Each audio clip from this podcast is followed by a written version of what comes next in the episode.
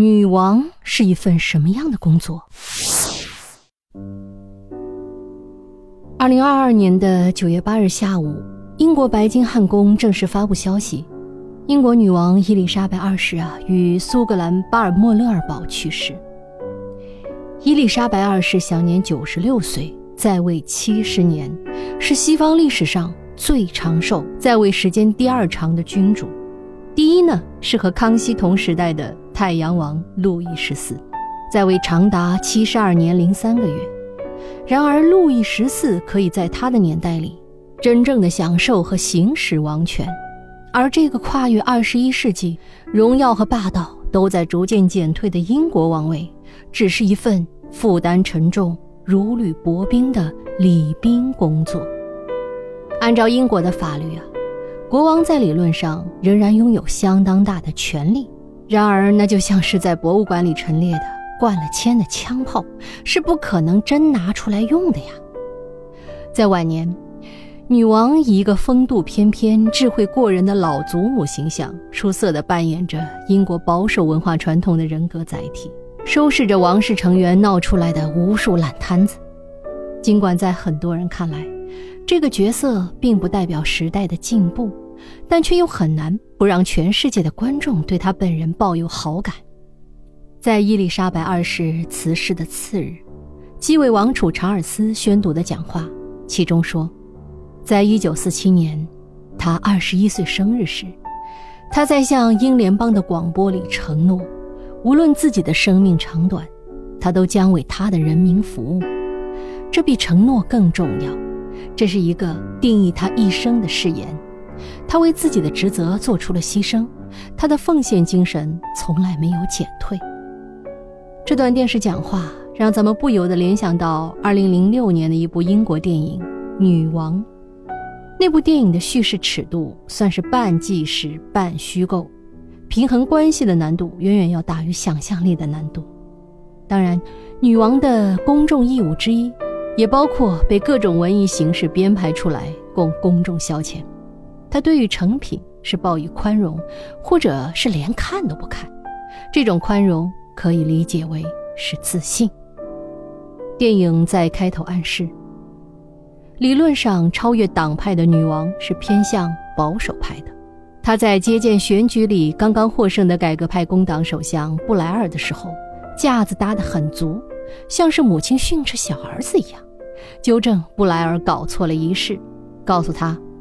你是我的第十个首相，我的第一个首相是丘吉尔，他那时候就坐在你现在的椅子上，戴着大礼帽，给了年轻的我很好的教育、经验和智慧，让我们能够更好的行使宪法赋予的责任，去辅导、指引和提醒今天的政府。传统的英国媒体。确实很喜欢把这类场合以及每星期二女王和首相的例会描述成是有智慧的女王在指导首相如何治理国家，王室也喜欢默认这个说法。但是据说，只要首相任职时间足够长，那就是首相在滔滔不绝地说，女王就算心里不认可，也只能频频点头。她的角色更像是一个听众。当然，这段补充也是我从一本小说里看到的。咱们一会儿就会说到他。在电影里啊，女王正在接见新首相的时候，听到了家族里发生了一个大麻烦。和查尔斯离婚的前王妃戴安娜因车祸身亡，英国的民众聚集在白金汉宫墙外，要求王室公开哀悼。女王觉得这是对她私人情感的挟持。首先，根据她的私人秘书在现实里的回忆。他从来就不喜欢戴安娜这个儿媳，不想和她有什么瓜葛。他在电影里说出来的理由也值得同情。他说：“我从小为了这个位置而被培养出来的操行，要求我必须隐藏个人的情感，责任第一，个人第二。我五十年来一直如此。这是一个家庭的丧事，不是在游乐场里表演节目。”这部电影的看点。不全在八卦上，也包括对英国现代社会变革的审视。当时的民众不再认为这种克制是理所当然的了，他们深陷被媒体操控的群体情绪，激烈的指责王室冷血，事情变得逐渐失控。布莱尔也警告女王，已经有四分之一的民众支持废除君主制了，全世界都在等着白金汉宫降半旗，他本人出来发表讲话呢。结果，这位骄傲的女王带着王室离开了伦敦，去巴尔莫勒堡打猎去了。没错，正是她最后辞世的地方。所以，为了这个外景地，咱们也值得再看一看这部电影。在影片的最后，女王理智地妥协了。她发现自己原来是如此孤独，她服务了几十年的民众变得如此陌生，如此轻易地充满了敌意。她的丈夫只负责说风凉话，而她的长子看上去居心叵测，还不如这个新首相替自己着想的多。电影里有一段意味深长的隐喻：当她独自驾车在野外抛锚的时候，索性痛快地哭了一场。这时，她看到了一头被猎人追捕的公鹿，她大声地让那头鹿快跑。过了几天，她听说那头鹿还是被猎杀了，鹿的头将会被割下来装饰客厅。女王专门去仓库里看了看那头鹿，就坐飞机回到了伦敦，去发表她的公开哀悼讲话了。这是伊丽莎白二世职业历程里最有名的一段公共危机。那么，这到底是一份？什么样的职业呢？有人说，她的工龄要从十四岁开始算。她在少女时代就要代表王室做广播演说。我们在另一部讲英国王室的电影《国王的演讲》里可以看到，他的父亲乔治六世是一个不错的军人，但是有严重的口吃，非常不擅长抛头露面。伊丽莎白很早要做这种让王室看上去是和民众有沟通的工作。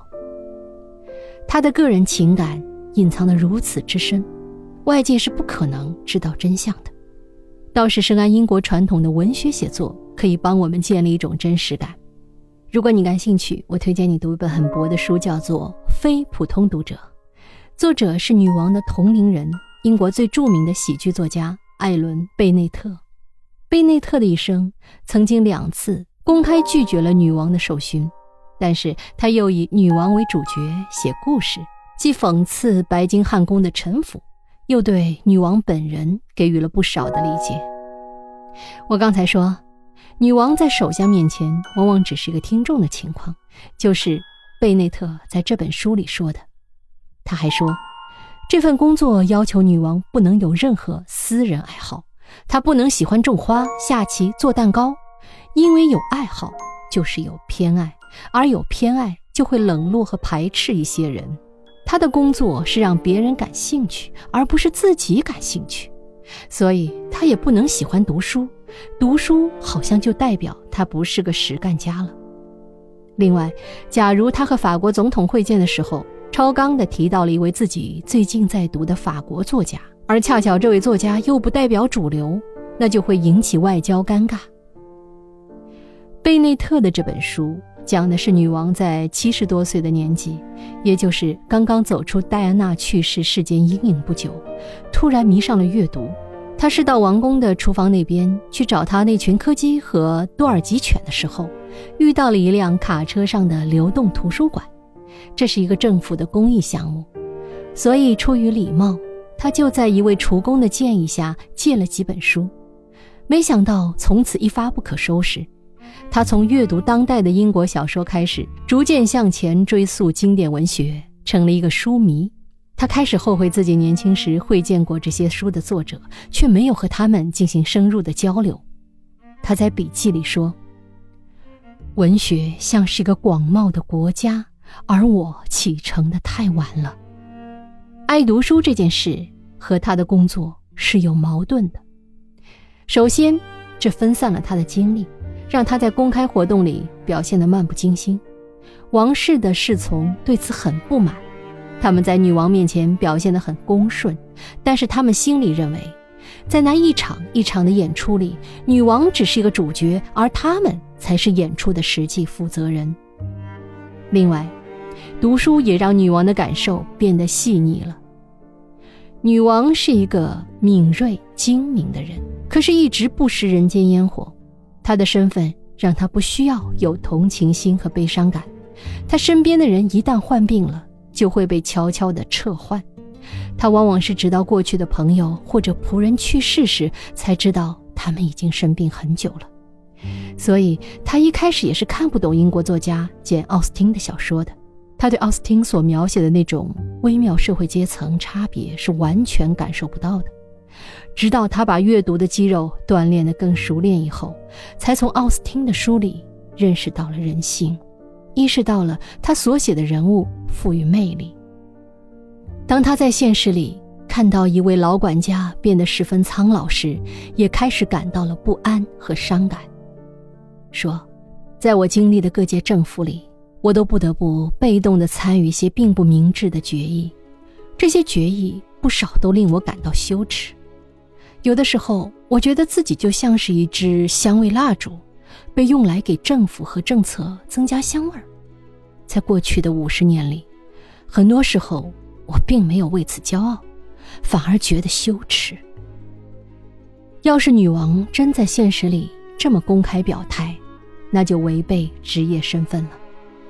这段独白只能说是作者贝内特个人写给文学的一封情书。最重要的一句箴言出现在当女王发现，读书让她的行动变得不再那么一心一意，而是经常迷失在两套不同的思路里。这是对原来生活的一种丰富。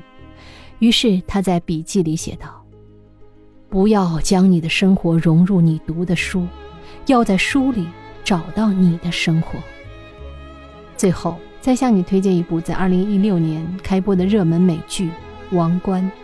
编剧和电影《女王》是同一个人，这是一部更完整的半虚构的女王传记，最后更新到了撒切尔时代的故事。因为女王的去世，剧组宣布暂停新一集的拍摄，以示敬意。好，密室里的故事，探寻时光深处的传奇。感谢你的收听，我们下期再会。